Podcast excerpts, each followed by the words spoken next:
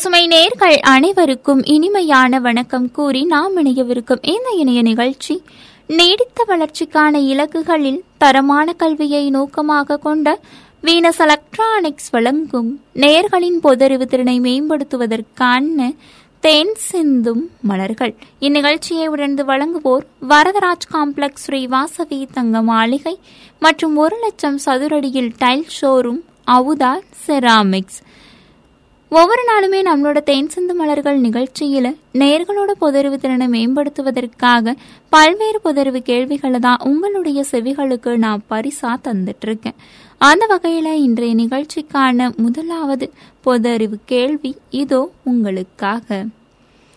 யாருக்கு அவரின் வீர மறைவுக்கு பின் கீர்த்தி சக்ரா விருதை வழங்கி இந்திய குடியரசுத் தலைவர் கௌரவித்தார்? யாருக்கு அவரின் வீரமறைவுக்கு பின் கீர்த்தி சக்ரா விருதை வழங்கி இந்திய குடியரசுத் தலைவர் கௌரவித்தார். இந்த கேள்விக்கான சரியான பதில ஒரு இடைவேளைக்கு பிறகு கேட்டு தெரிஞ்சுக்கலாம். அதுவரை இணைந்திருங்கள் பசுமை தொண்ணூறு புள்ளி நான்கு உங்கள் முன்னேற்றத்திற்கான வானொலியுடன்.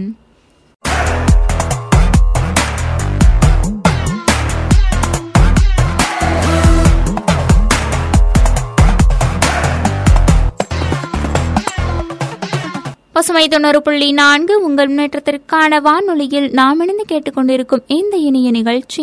வீனஸ் எலக்ட்ரானிக்ஸ் வழங்கும் தேன் சிந்தும் மலர்கள்.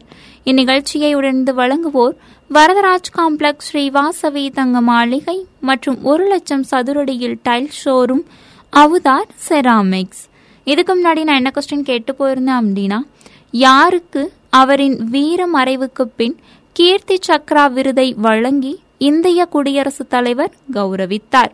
இந்த கேள்விக்கான சரியான பதில் அப்துல் ரஷீத் கலாஸ். ராணுவ படைகளோட தலைமை தளபதியாக இருக்கக்கூடிய குடியரசுத் தலைவர் ராம்நாத் கோவிந்த் அவர்கள் ராணுவ படை வீரர்களுக்கும் துணை ராணுவ படை வீரர்களுக்கும் எண்பத்தி நான்கு விருதுகள் மற்றும் பதக்கங்களை வழங்குவதற்கு அனுமதி அளித்தாங்க. இவற்றில் ஒரு கீர்த்தி சக்ரா விருது ஒன்பது சௌரிய சக்ரா விருதுகள் சேனா பதக்கம் பெற்ற ஐந்து வீரர்களுக்கு ஆடைப்பட்டையும் அதாவது தீரச் செயல் அறுபது சேனா பதக்கங்கள் நான்கு நவசேனா பதக்கங்கள் மற்றும் ஐந்து வாயுசேனா பதக்கங்கள் ஆகியவன அடங்கும். இதில் ஆபரேஷன் மேகதூத் மற்றும் ஆபரேஷன் ரக்ஷக் ஆகியவற்றில் உயிரிழந்த எட்டு வீரர்களுக்கு பாராட்டு பத்திரம் வழங்குவதும் அடங்கும். நேர்களுக்காக அடுத்த கேள்வி. பிரதமர் தனது விடுதலை நாள் உரையில் எந்த இரு விலங்கினங்களை பாதுகாப்பதற்கான ஒரு புதிய திட்டத்தை பரிந்துரைத்தார். பிரதமர் தனது விடுதலை நாள் உரையில் எந்த இரு விலங்கினங்களை பாதுகாப்பதற்கான ஒரு புதிய திட்டத்தை பரிந்துரைத்தார். இந்த கேள்விக்கான சரியான பதில ஒரு இடைவேளைக்கு பிறகு கேட்டு தெரிஞ்சுக்கலாம். அதுவரை இணைந்திருங்கள் பசுமை தொண்ணூறு புள்ளி நான்கு உங்கள் முன்னேற்றத்திற்கான வானொலியுடன்.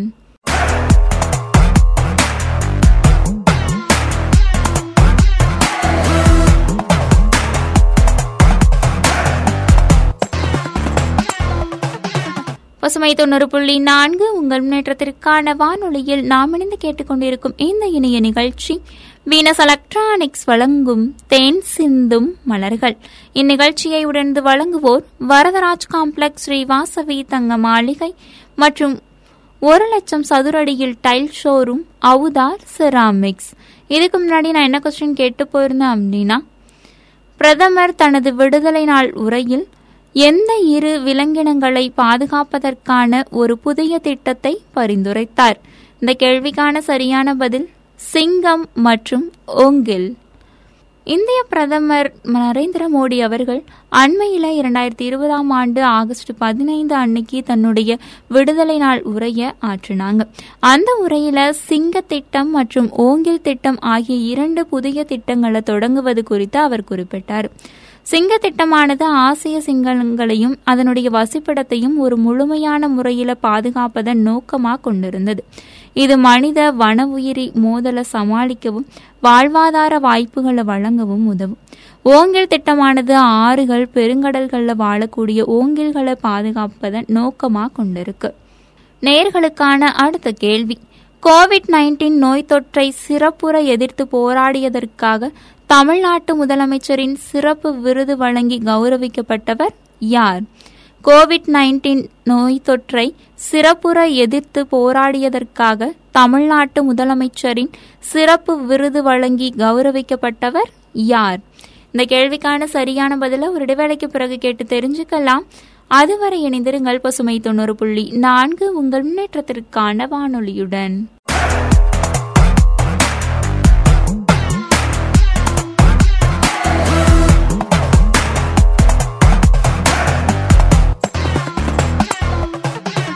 பசுமை தொண்ணூறு புள்ளி நான்கு உங்கள் முன்னேற்றத்திற்கான வானொலியில் நாம் இணைந்து கேட்டுக்கொண்டிருக்கும் இந்த இனிய நிகழ்ச்சி வீனஸ் எலக்ட்ரானிக்ஸ் வழங்கும் தேன் சிந்தும் மலர்கள்.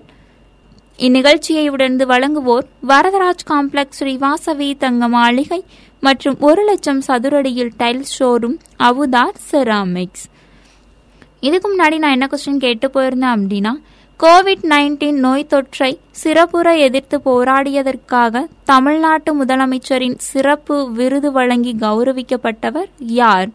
இந்த கேள்விக்கான சரியான பதில் சௌமியா சுவாமிநாதன். கோவிட் நைன்டீன் நோய் தடுப்பு பணியில சிறப்பான பங்களிப்பு ஆற்றியதற்காக உலக நலவாழ்வு அமைப்பின் அதாவது டபிள்யூஹெச்ஓவின் முதன்மை ஆராய்ச்சியாளர் சௌமியா சுவாமிநாதனுக்கு தமிழ்நாடு முதலமைச்சரின் சிறப்பு விருது அளிக்கப்பட்டது. முதலமைச்சரின் சிறந்த நடைமுறைகள் விருது கருவூலத்துறைக்கு அளிக்கப்பட்டது. கோவிட் நைன்டீன் தொற்றுக்கு எதிரான போராட்டத்தில் குறிப்பிடத்தக்க பங்காற்றியமைக்காக பெருநகர சென்னை மாநகராட்சி மற்றும் தமிழ்நாடு மருத்துவ சேவைகள் கழகம் ஆகியவற்றுக்கும் விருதுகள் வழங்கப்பட்டன. நேர்களுக்கான அடுத்த கேள்வி. மூன்று ஐசிசி கோப்பைகளையும் வெல்வதற்கு தனது அணியை வழிநடத்திய உலகின் ஒரே கிரிக்கெட் அணி தலைவர் யார்? மூன்று ஐசிசி கோப்பைகளையும் வெல்வதற்கு தனது அணியை வழிநடத்திய உலகின் ஒரே கிரிக்கெட் அணி தலைவர் யார்? இந்த கேள்விக்கான சரியான பதில ஒரு இடைவேளைக்கு பிறகு கேட்டு தெரிஞ்சுக்கலாம். அதுவரை இணைந்திருங்கள் பசுமை தொண்ணூறு புள்ளி நான்கு உங்கள் முன்னேற்றத்திற்கான வானொலியுடன்.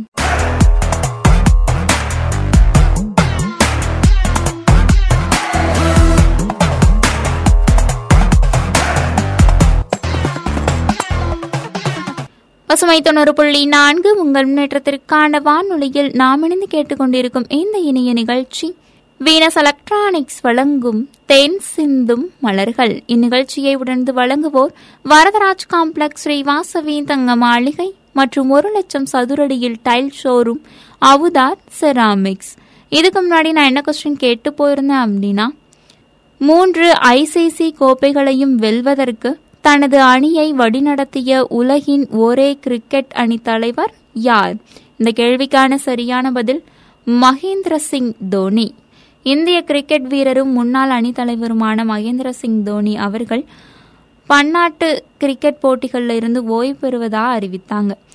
முப்பத்தி ஒன்பது வயதான எம். எஸ். தோனி அவர்கள் மூன்று ஐசிசி கோப்பைகளையும் வெல்வதற்கு தன்னுடைய அணியை வழிநடத்திய உலகின் ஒரே கிரிக்கெட் அணி தலைவரா திகழ்றாங்க. அவரது தலைமையின் கீழ் இந்தியா இரண்டாயிரத்தி ஏழுல ஐசிசி உலக டி டுவெண்டி இரண்டாயிரத்தி பத்து மற்றும் இரண்டாயிரத்தி பதினாறுல ஆசிய கோப்பை இரண்டாயிரத்தி பதினொன்றில் ஐசிசி கிரிக்கெட் உலக கோப்பை மற்றும் இரண்டாயிரத்தி பதிமூன்றாம் ஆண்டுல ஐசிசி சாம்பியன்ஸ் கோப்பை ஆகியவற்றை வென்றது. எம் எஸ் தோனியை தொடர்ந்து மற்றொரு கிரிக்கெட் வீரரான சுரேஷ் ரெய்னாவும் ஓய்வு பெறுவதா அறிவித்தாங்க. நேர்களுக்கான அடுத்த கேள்வி. எல்லையோரம் மற்றும் கடலோர மாவட்டங்களை உள்ளடக்கும் எந்த இளையோர் சேவை பிரிவை விரிவுபடுத்த மத்திய பாதுகாப்பு அமைச்சர் ஒப்புதல் அளித்துள்ளார்.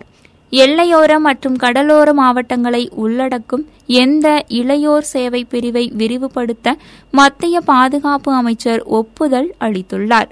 இந்த கேள்விக்கான சரியான பதில ஒரு இடைவேளைக்கு பிறகு கேட்டு தெரிஞ்சுக்கலாம். அதுவரை இணைந்திருங்கள் பசுமை தொண்ணூறு புள்ளி நான்கு உங்கள் முன்னேற்றத்திற்கான வானொலியுடன்.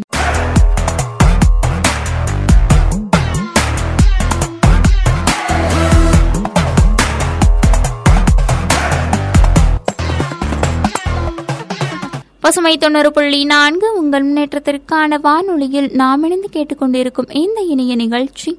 வீனஸ் எலக்ட்ரானிக்ஸ் வழங்கும் தேன் சிந்தும் மலர்கள். இந்நிகழ்ச்சியை உடனே வழங்குவோர் வரதராஜ் காம்ப்ளெக்ஸ் ஸ்ரீவாசவி தங்க மாளிகை மற்றும் ஒரு லட்சம் சதுரடியில் டைல் ஷோரூம் அவுதார் செராமிக்ஸ் இதுக்கு முன்னாடி நான் என்ன கொஸ்டின் கேட்டு போயிருந்தேன் அப்படின்னா எல்லையோர மற்றும் கடலோர மாவட்டங்களை உள்ளடக்கும் எந்த இளையோர் சேவை பிரிவை விரிவுபடுத்த மத்திய பாதுகாப்பு அமைச்சர் ஒப்புதல் அளித்துள்ளார்.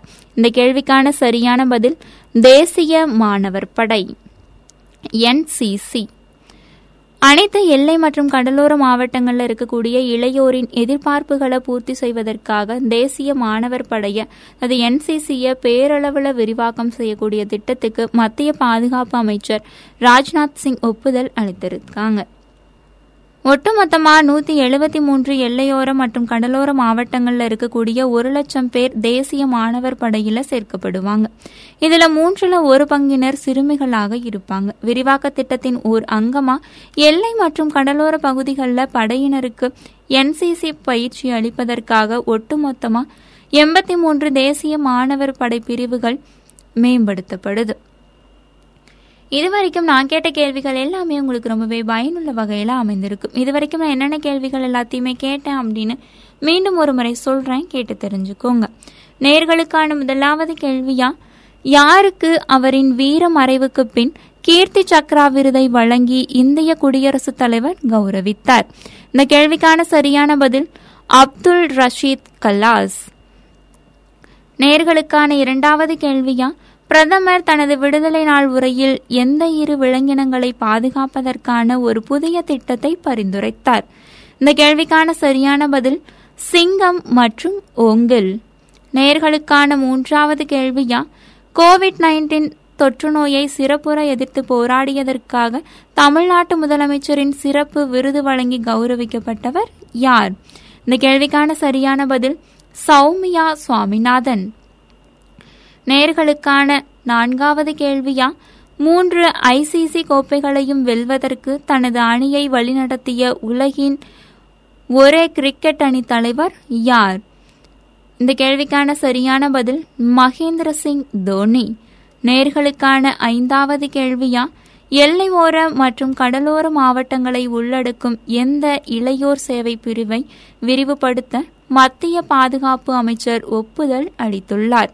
இந்த கேள்விக்கான சரியான பதில் தேசிய மாணவர் படை அதாவது என்சிசி இதுவரைக்கும் நாம் எனது கேட்டுக்கொண்டிருந்த இந்த இனிய நிகழ்ச்சி நேர்களின் பொதறிவு திறனை மேம்படுத்துவதற்கான தென் சிந்தும் மலர்கள். இந்த நிகழ்ச்சியை இதுவரைக்கும் உங்களுக்காக தொகுத்து வழங்கிக் கொண்டிருந்தவர் உங்கள் இனிய தோழி இளமதி. தொடர்ந்து நிந்திரங்கள் பசுமையில் வரும் நிகழ்ச்சிகளோடு. நச்சு நேர்களே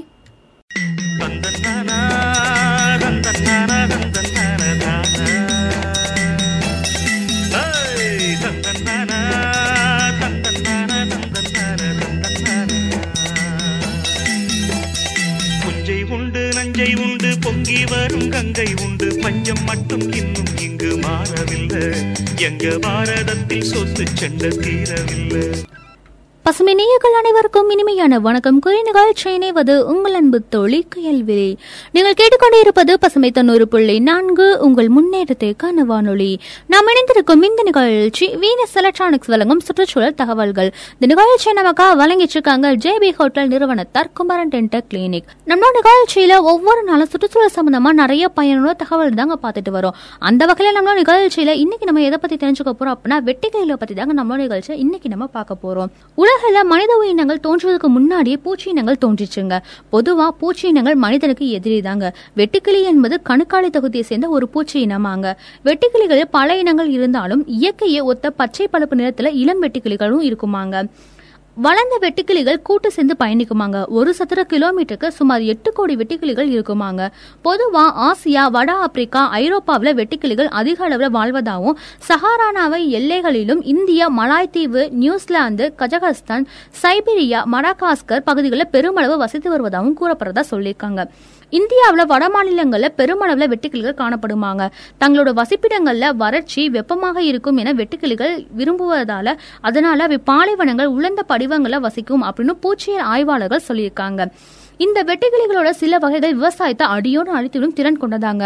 இதை பத்தி மேல் நிறைய விஷயம் தெரிஞ்சுக்கலாம். அதுக்கு முன்னாடி உங்களுக்கு அழகான பாடல் வந்து கேட்டு வந்துருங்க. தொடர்ந்து இந்திருங்கள் பசுமை தொண்ணூறு புள்ளி நான்கு. உங்கள் முன்னேற்றத்திற்கான வானொலி.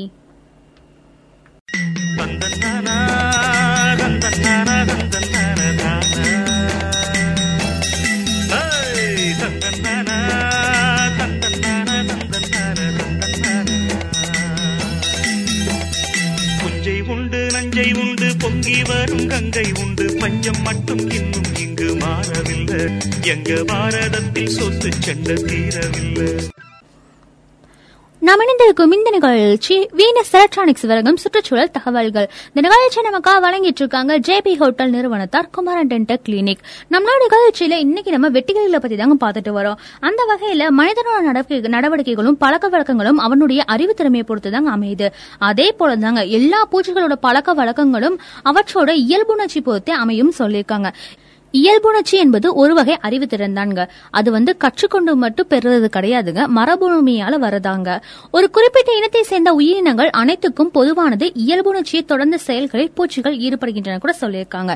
இயல்புணர்ச்சி செயல் நோக்கம் உடையதாங்க. ஒரு குறிப்பிட்ட முடிவை நோக்கி தூண்டப்படுவதாங்க. பூச்சிகள் அடிக்கடி இது இனப்பெருக்கத்தோட தொடர்பு கொண்டுள்ளதுன்னு கூட சொல்லியிருக்காங்க. இந்த இயல்புணர்ச்சி வெட்டுக்கிளிகளிடமும் தேனீக்களிடமும் எறும்புகளிடமும் அதிகமாக காணப்படுவதாக உலக பூச்சியல் நிபுணர்கள் தெரிவிக்கிறதா கூட சொல்லியிருக்காங்க. சாந்தமான பூச்சியாக கருதப்படக்கூடிய இந்த வெட்டுக்கிளி ஒவ்வொரு நாளும் தனது எடையளவு உணவை சாப்பிடும் திறன் கொண்டது அப்படின்னும் உணவு தானியங்களை அளித்து மக்களுக்கு மரண தண்டனையை வழங்கிவிடும் அப்படின்னு கூட விவிலியத்தில் கூறப்பட்டதாக கூட சொல்லியிருக்காங்க. அதை பத்தி மேல் நிறைய விஷயம் தெரிஞ்சுக்கலாம். அதுக்கு முன்னாடி உங்களுக்காகவே ஒரு அழகான பாடல் வந்து கேட்டு வந்துருங்க. தொடர்ந்து இருங்கள் பசுமை தொண்ணூறு புள்ளி நான்கு. உங்கள் முன்னேற்றத்திற்கான வானொலி.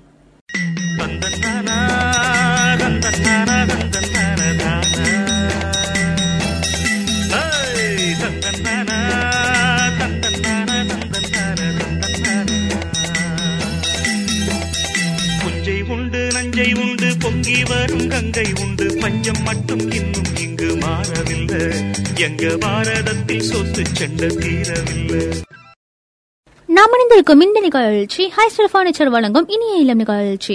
நம்ம நிகழ்ச்சியில இன்னைக்கு நம்ம வெட்டிக்கைகளை பத்தி தாங்க பார்த்துட்டு வரோம். அந்த வகையில ஆயிரத்தி எட்நூத்தி எண்பத்தி ஆறாம் ஆண்டு ரஷ்யாவில் தெற்கு பிரதேசத்துல மக்கள் வெட்டுக்கிளியோட தாக்கத்துக்கு அஞ்சு பல நாட்கள் வீட்டுக்குள்ளேயே பொது முடக்கத்துல இருந்திருக்காங்களாங்க. ஆயிரத்தி தொள்ளாயிரத்தி ஐம்பத்தி ஐந்தாம் ஆண்டு மொராக்ரோ நாட்டுக்கு பறந்த வந்த வெட்டுக்கிளி கூட்டத்திலோட அகலம் இருபது கிலோமீட்டர் வரை பரவி போர்க்கள அடிப்படையில ஆயிரம் சதுர கிலோமீட்டர் பரப்பளவில் இருந்த பயிர்களை அழித்ததாகவும் கூறப்பட்டிருக்கதா கூட சொல்லியிருக்காங்க. நாள் ஒன்றுக்கு நூறு கிலோமீட்டருக்கு மேல பயணம் செய்யும் திறன் படைச்சது தான் வெட்டுக்கிளியாங்க. வெட்டிக்கிளிகளுக்கு தேவையான உணவு கிடைக்காத நிலையில வீட்டின் மீது வேயப்படக்கூடிய ஓலைக்குறிகளை கூட அரித்து சாப்பிடும் திறன் கொண்டதாங்க. அந்த அளவுக்கு அகோர பசியுள்ள வெட்டிக்கிளிகள் இன்று இந்தியாவை நோக்கி படையெடுத்து வந்திருக்கிறது. ரொம்பவே கவலைக்கிடமான விஷயமா தான் இருக்குங்க. வெட்டுக்கிளிகள் படையாக உருவாகி விளைச்சலை சேதப்படுத்தும் ஒரு வகை பூச்சியாங்க. இவற்றோட ஆயுட்காலம் ஆறு முதல் எட்டு வாரங்கள் மட்டும்தாங்க. இதற்குள்ள மூன்று முறை இவை முட்டையிட்டு உருமாங்க பல்லாயிரம் மடங்கான தன் இனத்தை பெருக்கி அறுவடைக்கு தயாராக உள்ள விளைநிலங்களை எங்குள்ளன அப்படிங்கிற காட்சி மூலம் கண்டறிஞ்சு அந்த திசையில அளவுல படையெடுக்குமாங்க. வெட்டுக்கிளிகள் எவ்வளவு சுவாரஸ்யமான விஷயமா இருக்கு இல்லையா? அதே சமயம் எவ்வளவு பயங்கரமான ஒரு விஷயமாவும் இருக்கு. அதனால தாங்க நீடித்த வளர்ச்சிக்கான இலக்குகள்ல கூட ஒவ்வொரு உயிரினத்தையும் பாதுகாக்கணும். அதே சமயம் சுற்றுச்சூழலையும் பாதுகாப்பா வச்சுக்கணுங்கிற ஐநாவோட முக்கிய நோக்கமா இருக்குன்னு சொல்லிட்டு இதோட நானும் கிளம்ப வேண்டிய நேரம் வந்தாச்சு. இதே மாதிரி ஒரு அழகான தகவல்களோட நாளைக்கு இதே நேரத்தை உங்களை சந்திக்கும் வரை உங்களிடம் வந்து விடைபெறுவது உங்கள் அன்பு தோழி கையல்விழி. நன்றி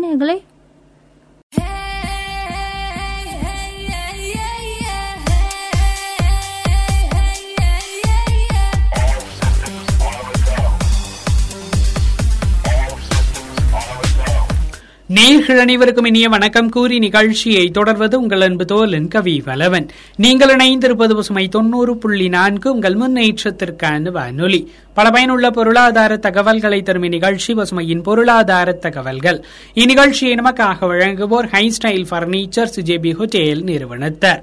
இன்றைய நிகழ்ச்சியில் நாம் தொடர்ந்து கேட்கவிருப்பது பட்ஜெட் திட்டம் தோல்வியடைந்ததற்கான காரணங்கள் குறித்த தகவல்களை.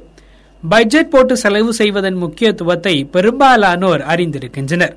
பலரும் தங்களுக்கான மாதாந்திர பட்ஜெட்டை வகுத்துக் கொண்டு செயல்பட முற்படுகின்றனர். எனினும் அனைவராலும் பட்ஜெட்டை வெற்றிகரமாக கடைபிடிக்க முடிவதில்லை. இதற்கு பல்வேறு காரணங்கள் இருக்கலாம். எனினும் பட்ஜெட் தோல்வி அடைவதற்கான பொதுவான காரணங்களை அறிந்து அவற்றை தவிர்ப்பதன் மூலம் திட்டமிட்டபடி பட்ஜெட்டை எளிதாக கடைபிடித்து நிதி இலக்குகளை அடையலாம் என கூறுகின்றனர்.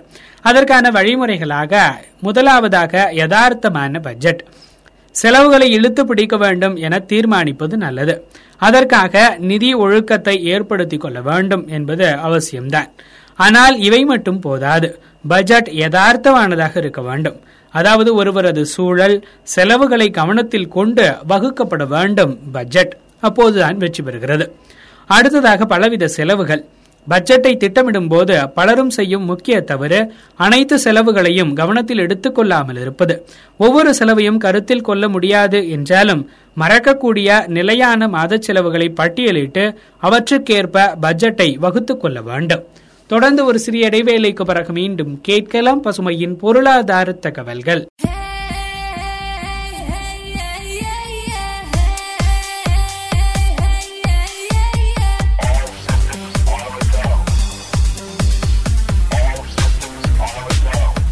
நீங்கள் இணைந்திருப்பது பசுமை தொண்ணூறு புள்ளி நான்கு உங்கள் முன்னேற்றத்திற்கான வானொலி. பல பயனுள்ள பொருளாதார தகவல்களை தரும் இந்நிகழ்ச்சி பசுமையின் பொருளாதார தகவல்கள்.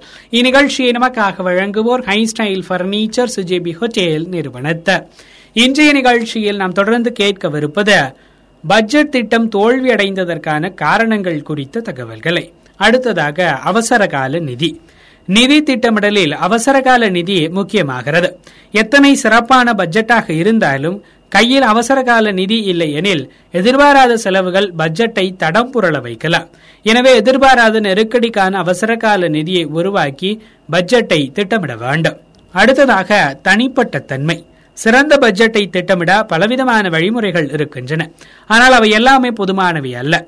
ஆனால் பட்ஜெட் ஒவ்வொருவரின் தனிப்பட்ட அம்சங்களுக்கு ஏற்றதாக இருக்க வேண்டும். எனவே ஒவ்வொருவரும் தன் தனிப்பட்ட தேவைகளை மனதில் கொண்டு பட்ஜெட் அம்சங்களை தீர்மானிக்க வேண்டும். இறுதியாக இலக்குகள் முக்கியம். பட்ஜெட்டிற்கான நிதி இலக்குகள் சரியானவையாக இருக்க வேண்டும். அப்போதுதான் அவற்றை பின்பற்ற முடியும். அதே நேரத்தில் பட்ஜெட் தனிப்பட்ட விருப்பங்களுக்கும் வழி இருக்க வேண்டும். பட்ஜெட் என்பது செலவுகளை கட்டுப்படுத்துவதாக மட்டும் இருக்கக்கூடாது. விருப்ப செலவுகளை அனுமதிக்கவும் அது வழி கொண்டிருக்க வேண்டும். என்கின்றனர் இத்துறை சார்ந்த வல்லுநர்கள். தொடர்ந்து ஒரு சிறிய இடைவேளைக்கு பிறகு மீண்டும் கேட்கலாம் பசுமையின் பொருளாதார தகவல்கள்.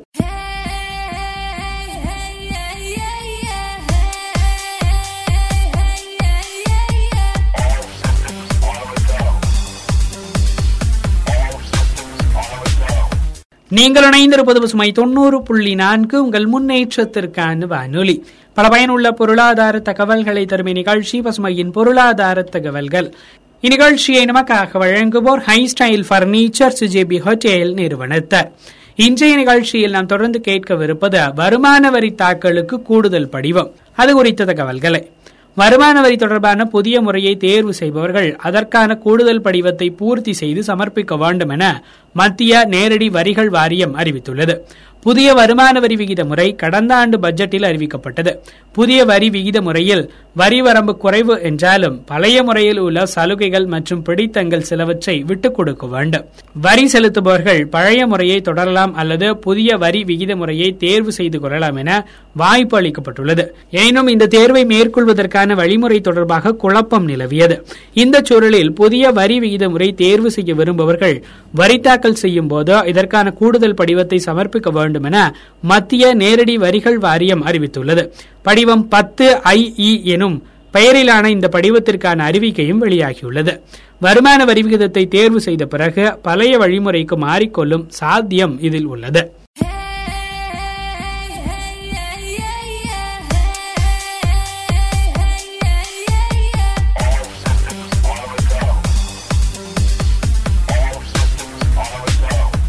நீங்கள் இணைந்திருப்பது சுமை தொண்ணூறு புள்ளி நான்கு உங்கள் முன்னேற்றத்திற்கான வானொலி.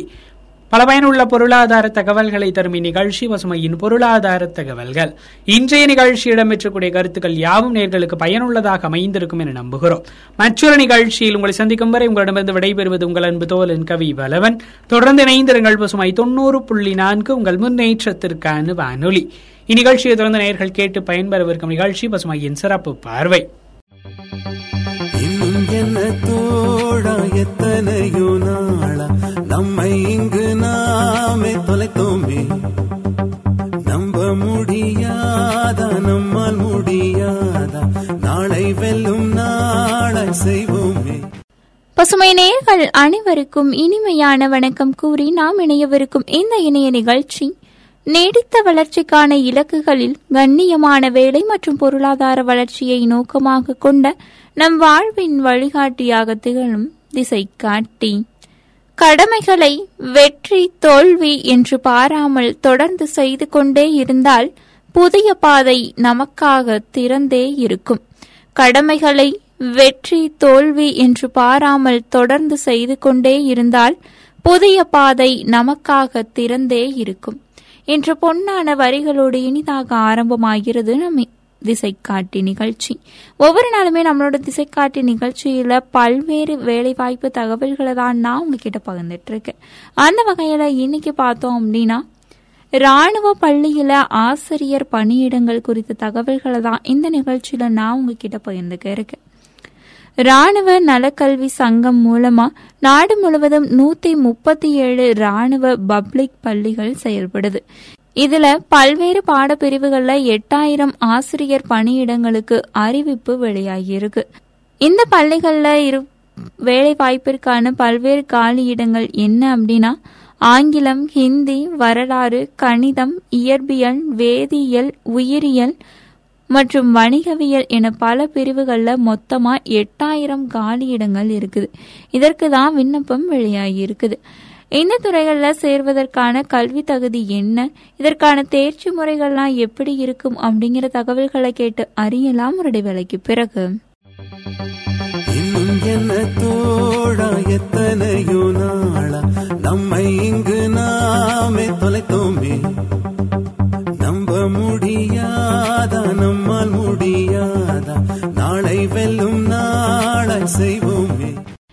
பசுமை தொண்ணூறு புள்ளி நான்கு உங்கள் முன்னேற்றத்திற்கான வானொலியில் நாம் இணைந்து கேட்டுக்கொண்டிருக்கும் இந்த இனிய நிகழ்ச்சி. நம் வாழ்வின் வழிகாட்டியாக திகழும் திசை காட்டி இன்னைக்கு நம்மளோட திசை காட்டி நிகழ்ச்சியில ராணுவ பள்ளியில பல்வேறு ஆசிரியர் பணியிடங்கள் குறித்த தகவல்களை தான் நான் உங்ககிட்ட பகிர்ந்துட்டு இருக்கேன் என்னென்ன காலி இடங்கள்லாம் இருக்குது? என்னென்ன பாடப்பிரிவுகளுக்கெல்லாம் காலி இடங்கள் இருக்குது? அப்படிங்கிற தகவல்களை இதுக்கு முன்னாடி நான் சொன்னேன். அடுத்ததா பார்த்தோம் அப்படின்னா இந்த துறைகளில் சேர்வதற்கான கல்வி தகுதிகள் என்ன அப்படின்னு கேட்டு தெரிஞ்சுக்கலாம். பிஜிடியில் முதுநிலை பட்டமும் பிஎட் படிப்பில் ஐம்பது சதவீதமும் பெற்றிருக்கணும். டிஜிடியில் இடைநிலை பட்டமும் பிஎட் படிப்பில் ஐம்பது சதவீதமும் பெற்றிருக்கணும். பிஆர்டி பிரிவில் பார்த்தோம் அப்படின்னா இளநிலை பட்டமும் பிஎட் அல்லது ஆசிரியர் பயிற்சி படிப்பில் ஐம்பது சதவீதமும் பெற்றிருக்கணும். பிஜிடி டிஜிடி மற்றும் பிஆர்டி போன்ற மூன்று பிரிவுகள் இருக்குது. விண்ணப்பதாரர்கள் அவரவர் கல்வி தகுதிக்கு ஏற்ற மாதிரியான விண்ணப்பத்தை சமர்ப்பிக்கலாம். இதில் சேர்வதற்கான வயது என்ன தேர்ச்சி முறைகள் எப்படி இருக்கும் அப்படிங்கிற தகவல்களை கேட்டு அறியலாம் ஒரு வேலைக்கு பிறகு என்ன தோழா எத்தனையோ நாளா நம்மை இங்கு நாமே தொலைத்தோமே.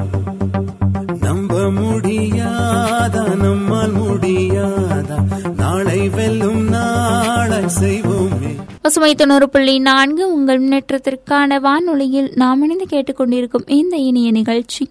நம் வாழ்வின் வழிகாட்டியாக திகழும் திசை காட்டி இன்னைக்கு நம்மளோட திசை காட்டி நிகழ்ச்சியில ராணுவ பள்ளியில பல்வேறு ஆசிரியர் பணியிடங்கள் குறித்த தகவல்களை தான் நான் உங்ககிட்ட பகிர்ந்துகிட்டு இருக்கேன். என்னென்ன பாடப்பிரிவுகள்ல ஆசிரியர் பணியிடங்கள் இருக்குது அப்படிங்கிற தகவல்களையும் அதற்கான கல்வி தகுதிகளையும் இதற்கு முன்னாடி நான் உங்ககிட்ட பகிர்ந்துக்கிட்டேன் அடுத்ததா பார்த்தோம் அப்படின்னா அதற்கான வயது வரம்பு குறித்த தகவல்களை இதோ கேட்டு தெரிஞ்சுக்கலாம். ஒன்று நாலு இரண்டாயிரத்தி இருபத்தி ஒன்று அப்படிங்கிற அடிப்படையில் ஐந்து ஆண்டுகளுக்கு கீழே ஆசிரியர் பணி அனுபவம் உள்ளவர்கள் நாற்பது வயதுக்குள்ளேயும் ஐந்து ஆண்டுகளுக்கு மேல பணி அனுபவம் பெற்றிருப்பவர்கள் ஐம்பது ஐம்பத்தி ஏழு வயதுக்குள்ளேயும் இருக்கணும். இதற்கான தேர்ச்சி முறை எப்படி நடைபெறும் அப்படின்னா ஆன்லைன் ஸ்கிரீனிங் தேர்வும் நேர்முக தேர்வு மற்றும் கற்பித்தல் திறன் மற்றும் கம்ப்யூட்டர் அறிவு இந்த முறைகளில் தேர்ச்சிகள் நடைபெறும். இதற்கான எழுத்து தேர்வு தேதி இருபது இருபது அதாவது இரண்டாயிரத்தி இருபதாம் ஆண்டு நவம்பர் மாதம் இருபத்தி ஒன்று மற்றும் இருபத்தி இரண்டாம் தேதிகளில் நடைபெறும். இதற்கான தேர்வு மையம் சென்னை மற்றும் கோவையில் தான் இருக்குது. விண்ணப்பிக்க உடைய முறை அப்படின்னா ஆன்லைன் விண்ணப்பம் தாங்க. இதற்கான விண்ணப்ப கட்டணம் ரூபாய் ஐநூறு.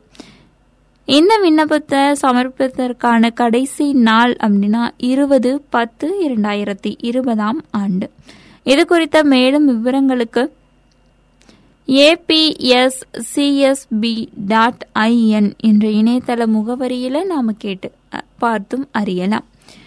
இளைஞர்களை இன்னைக்கு நம்மளோட திசைக்காட்டி நிகழ்ச்சியில ராணுவ பள்ளியில சேர்வதற்கான பல்வேறு ஆசிரியர் பணியிடங்கள் குறித்த தகவல்களை நான் உங்ககிட்ட பகிர்ந்துகிட்டேன்.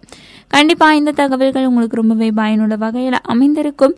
இனி வேறொரு நிகழ்ச்சியில் உங்களுடன் இணையும் வரை உங்களிடமிருந்து விடைபெற்றுக் கொள்பவர் உங்கள் இனிய தோழி இளமதி. தொடர்ந்து இணைந்திருங்கள் பசுமையில் வரும் நிகழ்ச்சிகளோடு. நன்றி நேர்களே.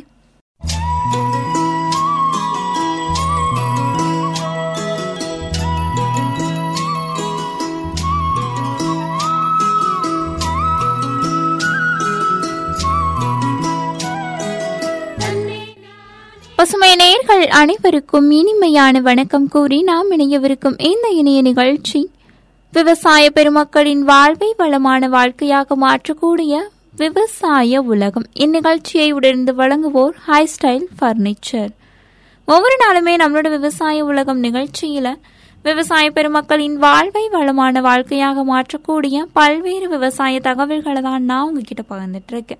அந்த வகையில இன்னைக்கு பார்த்தோம் அப்படின்னா மாடுகளை தாக்கக்கூடிய கண் புழு நோயில இருந்து மாடுகளை நாம எப்படி பாதுகாக்கலாம் அப்படிங்கிற தகவல்களை தான் நான் உங்ககிட்ட பகிர்ந்துக்க இருக்கேன் மாடுகளோட கண்களில் ஏற்படும் பாதிப்புகளில் ஒன்று கண் புழு நோய்.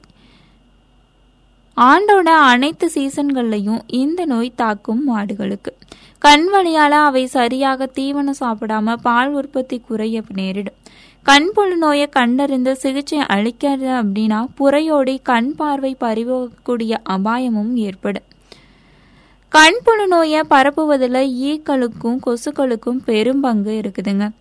தெலிசியா மற்றும் செட்டோரியா புழுக்களால இந்த கண்புழு நோய் உண்டாகுது. தெலிசியா புழுக்கள் லார்வா அப்படின்னு அழைக்கப்படக்கூடிய இடைநிலை புழுக்களை கண்களில் சுரக்கக்கூடிய திரவத்தில் வெளியிடுது.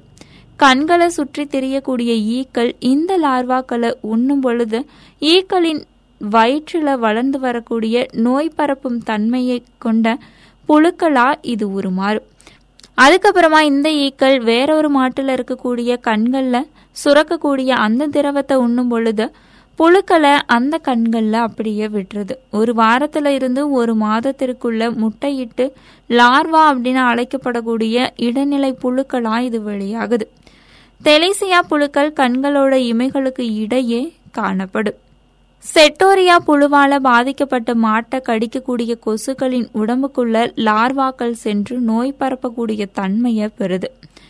அதுக்கப்புறமா இந்த கொசுக்கள் மற்ற மாடுகளை கடிக்கும் பொழுது மாடுகளோட உடம்புக்குள்ள புழுக்கள் சென்று பிறகு கண்களை வந்தடைந்து பெரிய புழுக்களா வளரும். இது பார்த்தோம் அப்படின்னா கண்ணோட உட்புறம் காணப்படும். இந்த மாதிரி ஒரு மாட்டுல இருந்து மற்ற மாடுகளுக்கு கண் புழு நோய் ஈக்களும் கொசுக்களும் மூலமா அப்படியே பரவிக்கிட்டே இருக்கும்.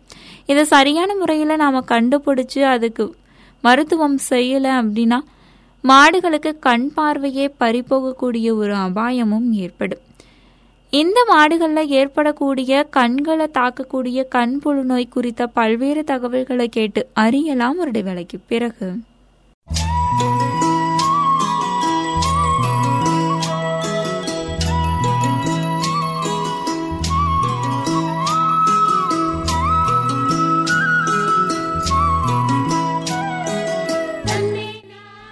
பசுமை தொண்ணூறு புள்ளி நான்கு உங்கள் முன்னேற்றத்திற்கான வானொலியில் நாம் இணைந்து கேட்டுக்கொண்டிருக்கும் இந்த இணைய நிகழ்ச்சி.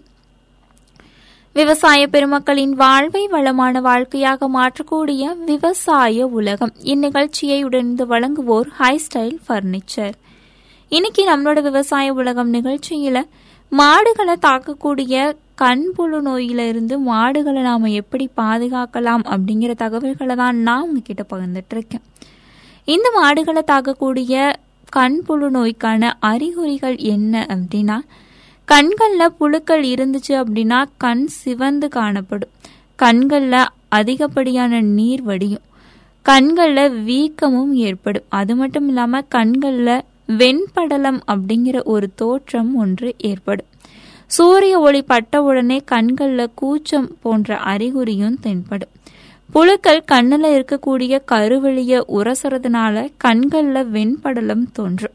புழுக்கள் பார்த்தோம் அப்படின்னா கண்ணீர் சுரப்பிகளுக்குள்ளேயும் நாளங்களுக்குள்ளேயும் சென்று பாதிப்பை ஏற்படுத்தும். இமைகளை விலக்கி பார்த்தோம் அப்படின்னா ஓரிரு பெரிய புழுக்கள் கண்களுக்கு உள்ள நெளிவதை பார்க்க முடியும். இமைகளுக்கு இடையே புழுக்கள் இருந்தது அப்படின்னா அவை மெல்லிய வெண்மை நிறமுள் இருக்கக்கூடிய சிறிய அளவிலான புழுக்கள் அதிக எண்ணிக்கையில் நெளியும். இதற்கான சிகிச்சை முறைகள் என்ன அப்படின்னு ஒரு இடைவெளிக்கு பிறகு கேட்டு தெரிஞ்சுக்கலாம்.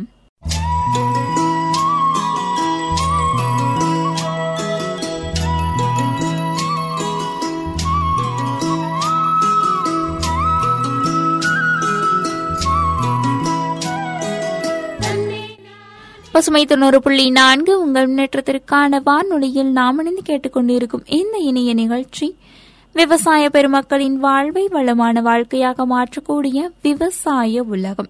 இந்நிகழ்ச்சியை உடர்ந்து வழங்குவோர் ஹை ஸ்டைல் பர்னிச்சர் இன்னைக்கு நம்மளோட விவசாய உலகம் நிகழ்ச்சியில மாடுகளோட கண்களை தாக்கக்கூடிய கண் புழு நோயிலிருந்து மாடுகளை நாம எப்படி பாதுகாக்கலாம் அப்படிங்கிற தகவல்களை தான் நான் உங்ககிட்ட பகிர்ந்துட்டு இருக்கேன். இந்த மாடுகளுக்கு ஏற்படக்கூடிய கண்புழு நோய்க்கான சிகிச்சை முறைகள் என்ன அப்படிங்கிறத இதுவும் கேட்டு தெரிஞ்சுக்கலாம். கால்நடை மருத்துவர்கிட்ட காண்பிச்சோம் அப்படின்னா மருந்த கண்கள்ல ஊற்றி அனைத்து புழுக்களையுமே வெளியே எடுத்து விடுவாங்க. கண்களோட உட்பகுதியில புழுக்கள் இருந்தது அப்படின்னா உணர்விளக்க செய்யக்கூடிய சொட்டு மருந்த கண்கள்ல ஊற்றி வலி இல்லாம சிறிய அறுவை சிகிச்சை மூலமா கண்ணுக்குள்ள இருக்கக்கூடிய புழுக்களை வெளியே எடுத்துடலாம். புழுக்களை வெளியே எடுத்த பின்னாடி ஆன்டிபயாட்டிக் சொட்டு மருந்த ஒரு நாளைக்கு மூன்று வேளையா ஐந்து முதல் ஏழு நாட்களுக்கு கண் வெண்படலம் குணமாகும் வரைக்கும் போடணும். அதுக்கப்புறமா புழுக்கள் வராம இருக்க லிவாமிசோல் அல்லது ஐவர்மெக்டின் அப்படின்னு அழைக்கப்படக்கூடிய மருந்த பாதிக்கப்பட்ட மாடுகளோட கண்களில் ஊற்றணும். இதற்கான தடுப்பு முறைகள் என்ன அப்படின்னா மாட்டு கொட்டகைய சுத்தமா வைத்து ஈக்கள் மற்றும் கொசுக்களை கட்டுப்படுத்தணும். மாட்டு சாணத்தை வெளியே சற்று தொலைவில் சேமிப்பு கிடங்களை கொட்டணும். சேமித்த சாணத்துல ஈக்கள் மற்றும் கொசுக்களோட முட்டைகள் மற்றும் லார்வாக்களை அழிக்க வாரம் ஒரு முறை மருந்து தெளிக்கணும். மாடுகளை நன்கு குளிப்பாட்டி சுத்தமா வைக்கணும். கொட்டகையை சுற்றி தண்ணீர் தேங்காத மாதிரி நாம பார்த்துக்கொள்ளணும் இதையெல்லாம் தான் மாடுகளோட கண்களை தாக்கக்கூடிய கண்புழு நோயிலிருந்து மாடுகளை நாம காப்பாற்றுவதற்கான வழிமுறைகளாய் இருக்குதுங்க. இளைஞர்களை இன்னைக்கு நம்மளோட விவசாய உலகம் நிகழ்ச்சியில கால்நடை ஜீவன்கள் தான் பல்வேறு குடும்பத்துல பார்த்தோம் அப்படின்னா அவங்களுடைய வாழ்வாதார அமைவே இருக்கும். அந்த மாதிரி இருக்கக்கூடிய மாடுகளை தாக்கக்கூடிய மாடுகளோட கண்களை தாக்கக்கூடிய கண்புழு நோயில இருந்து மாடுகளை நாம எப்படி பாதுகாக்கலாம் அப்படிங்கிற வழிமுறைகளையும் நான் உங்ககிட்ட பகிர்ந்துக்கிட்டேன் கண்டிப்பா இந்த தகவல்கள் உங்களுக்கு ரொம்பவே பயனுள்ள வகையில் அமைந்திருக்கும். இனி வேறொரு நிகழ்ச்சியில் உங்களுடன் இணையும் வரை உங்களிடமிருந்து விடை பெற்றுக் கொள்பவர் உங்கள் இனிய தோழி இளமதி. தொடர்ந்து இணைந்திருங்கள் பசுமையில் வரும் நிகழ்ச்சிகளோடு. நன்றி நேர்களை.